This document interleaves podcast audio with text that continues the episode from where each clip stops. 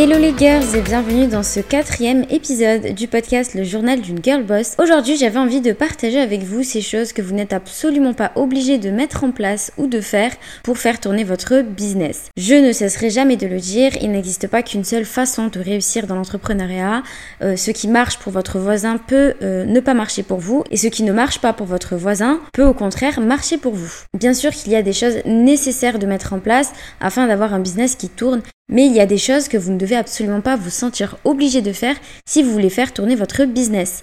Et aujourd'hui, j'avais envie de vous partager 5 de ces choses-là. Le premier élément que vous n'êtes absolument pas obligé d'avoir pour avoir un business qui marche, c'est tout simplement un site internet. Je me souviens que lors d'une séance de coaching, j'ai eu une cliente qui m'a dit Mais est-ce que tu ne penses pas que je devrais mettre en place un site internet pour paraître plus professionnel? Avoir un site internet, c'est, un bon élément. Je ne suis pas en train de dire qu'avoir un site internet ne sert à rien. Ça a son utilité, ça a ses avantages, mais ce n'est pas primordial d'avoir un site internet. Pour ma part, je n'en ai pas. J'utilise Instagram comme canal d'acquisition principal et jusque-là, je n'ai pas eu de problème à avoir des clientes, à, trouver des personnes euh, qui sont intéressées par mes services et qui, entre guillemets, me trouvent professionnelle. Parce que de toute façon, c'est quoi paraître professionnel en vrai? Mais bon, ça c'est un autre débat, je ne vais pas m'étaler dessus. Avoir un site internet peut réellement vous permettre de maximiser votre, vos chances pour être plus facilement retrouvable, pour faciliter votre référencement. Si plus de cela, vous êtes actif sur une plateforme de réseaux sociaux, avoir un site internet, c'est un peu la sécurité parce qu'au moins vous savez que si demain ces réseaux sociaux vous bloquent votre compte ou que euh, ces réseaux sociaux ferment, vous aurez toujours votre site internet qui vous appartient pour promouvoir vos services et vos offres. Maintenant, est-ce que c'est réellement primordial d'en avoir un pour faire tourner son business? En vrai, il vous suffit d'être sur une plateforme dans laquelle vous pouvez promouvoir vos services et vos offres et bien sûr dans laquelle votre cible se trouve. Après, bien sûr, ne vous conseille absolument pas de mettre tous vos œufs dans un même panier. Je ne sais pas si c'est comme ça que ça se dit, mais euh, ne dépendez pas que d'une seule plateforme. C'est toujours intéressant, par exemple, de mettre en place un freebie qui vous permettrait de collecter des emails pour que si un jour votre compte en venait à sauter, et je ne le souhaite à personne, vous aurez toujours un moyen de communiquer avec votre audience. La deuxième chose que vous n'êtes pas obligé d'avoir, c'est 450 offres. En gros, avoir euh, plusieurs offres différentes pour répondre à plusieurs besoins différents encore une fois, je ne dis pas que ça ne sert à rien de faire ça. Je dis juste que vous n'êtes pas obligé de créer 3000 formules, 3000 offres d'accompagnement différents pour faire tourner votre business, pour trouver des clients ou pour vendre. Le truc, c'est que personne n'est à 100% expert dans divers domaines. Vous pouvez être doué dans un domaine, très doué dans un autre et moyennement doué dans un autre domaine. Mon conseil, c'est que si vous voulez être sûr de pouvoir répondre au mieux aux besoins de votre client, focalisez-vous sur une offre dans laquelle vous êtes très doué. De cette manière-là, il sera beaucoup plus facile pour vous d'apporter de la transformation, de développer votre expertise et par la suite vous pourrez tout naturellement proposer d'autres offres, d'autres services. La troisième chose qui n'est absolument pas primordiale pour le bon fonctionnement de votre entreprise, c'est de mettre en place des appels découvertes. J'ai moi-même utilisé les appels découvertes pendant un moment à mes débuts quand je me suis lancée. Finalement, j'ai arrêté de faire ça parce que tout simplement ce n'était pas du tout aligné avec moi. C'était même anxiogène pour moi. Mais voilà, au début, quand j'ai mis en place ces appels découvertes, c'est parce que je pensais que c'était le seul moyen de fonctionner, le seul moyen de pouvoir finalement discuter avec euh, ces prospects, avec les personnes intéressées par, euh, par mes offres. Bien évidemment, ce n'est absolument pas la seule façon de procéder. Les appels découvertes, c'est une bonne chose parce que ça va vous permettre changer de vive voix avec un prospect.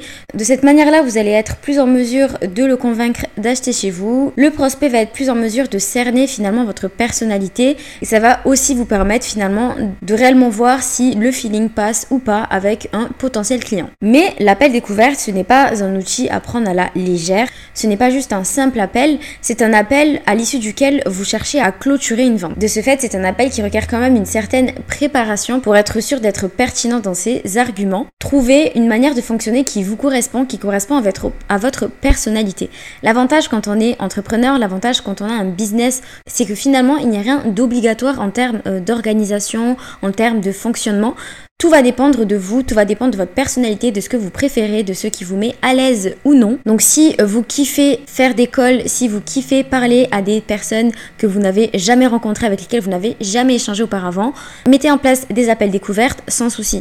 Si au contraire pour vous c'est quelque chose qui est euh, totalement stressant, anxiogène, qui vous empêche de dormir la nuit limite, trouvez-vous un autre moyen de fonctionnement. Ça peut être le fait de mettre en place peut-être un tunnel de vente pour votre offre. Ça peut être également le fait d'échanger par message avec votre prospect, trouvez-vous un moyen de fonctionnement qui marche pour vous, qui vous correspond et qui va vous donner envie finalement de vendre vos services? La quatrième chose que vous n'êtes absolument pas obligé de faire, c'est d'être présente sur plusieurs plateformes différentes. Je sais pas si vous avez vu, mais euh, il y a eu un moment sur Instagram, euh, on a eu un boom de posts sur pourquoi se lancer sur TikTok, pourquoi tu devrais te lancer sur TikTok, utilise Pinterest. On a eu une vague de personnes qui ont décidé d'opter pour TikTok afin de maximiser leurs chances d'être plus visibles de leur cible. Et c'est pas mal, ce n'est pas une mauvaise chose, mais là encore, si ce n'est pas quelque chose que vous pensez être en mesure de gérer, ne le faites tout simplement pas. Comme je l'ai dit dans l'un des précédents points, vous ne pouvez pas être à 100% de partout. Vous ne pourrez pas être à 100% sur votre compte Instagram si à côté vous avez TikTok aussi et Pinterest ensuite et LinkedIn de l'autre côté. Mon conseil, c'est que quand vous débutez, focalisez-vous sur une seule plateforme, mettez-y toute votre énergie pour développer votre business et si par la suite vous voulez diversifier vos canaux d'acquisition, vous pourrez vous lancer sur d'autres plateformes. Mais ne faites ça qu'après avoir réellement fait vos marques sur une plateforme principale. La cinquième et dernière chose que vous n'êtes absolument pas obligé de faire pour faire tourner votre business, c'est tout simplement de prospecter. Je suis d'accord, faire en sorte de trouver ses clients sans avoir à aller vers eux, ça peut paraître au début comme un challenge plutôt fou. Je n'ai rien contre la prospection en soi, c'est-à-dire que chacun fait ce qu'il veut. Euh, si vous estimez que c'est la meilleure façon pour vous d'avoir des clients, libre à vous de, de le faire. Si de notre côté vous n'êtes pas à l'aise avec le fait d'aller démarcher vos prospects, vous devez absolument savoir que ce n'est pas la seule manière d'avoir des clients. En l'occurrence, si vous êtes présent sur les réseaux sociaux et que vous les utilisez pour promouvoir votre entreprise, votre business, vous pouvez être totalement en mesure d'attirer vos clients à vous grâce à votre contenu. Donc la prospection n'est absolument pas primordiale pour faire du chiffre, ce n'est absolument pas obligatoire pour avoir des clients. D'ailleurs, à ce sujet, j'ai créé un mini guide gratuit dans lequel je vous partage tous mes conseils pour trouver vos clients sans prospection sur Instagram. Vous pourrez trouver euh, le lien de téléchargement dans les notes de cet épisode. Ces cinq choses que je vous ai citées précédemment constituent une liste qui est non exhaustive, c'est-à-dire qu'il existe encore d'autres choses que vous n'êtes absolument pas obligé de mettre en place pour faire tourner votre entreprise. Et euh, dans tous les cas, cette liste est très certainement basée sur mon expérience, ma vision, sur les retours que j'ai pu avoir de mes clientes ou des autres entrepreneurs avec lesquels j'ai pu échanger. Bien sûr, si dans cette liste-là, il y a quelque chose que vous aimeriez absolument mettre en place, faites-le si vous vous sentez aligné avec ça et si c'est quelque chose qui pourrait vous convenir. L'idée ici était surtout de vous dire que vous n'êtes pas obligé d'implémenter certains paramètres pour le bon fonctionnement de votre business s'ils ne vous conviennent tout simplement pas. Si vous voulez mettre en place un site internet, faites-le parce que vous voulez absolument mettre en place un site internet. Si vous voulez vous lancer sur Pinterest, LinkedIn et toute autre plateforme, faites-le parce que vous voulez absolument le faire.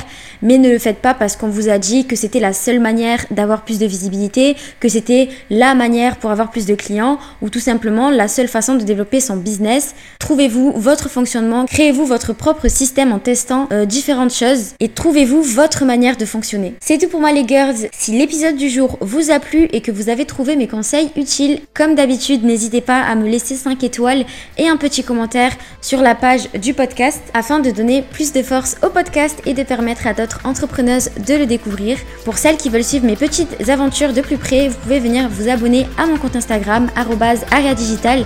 Le lien est dans les notes de l'épisode et comme d'habitude, on se retrouve mercredi prochain pour un nouvel épisode et jusque là, prenez soin de vous.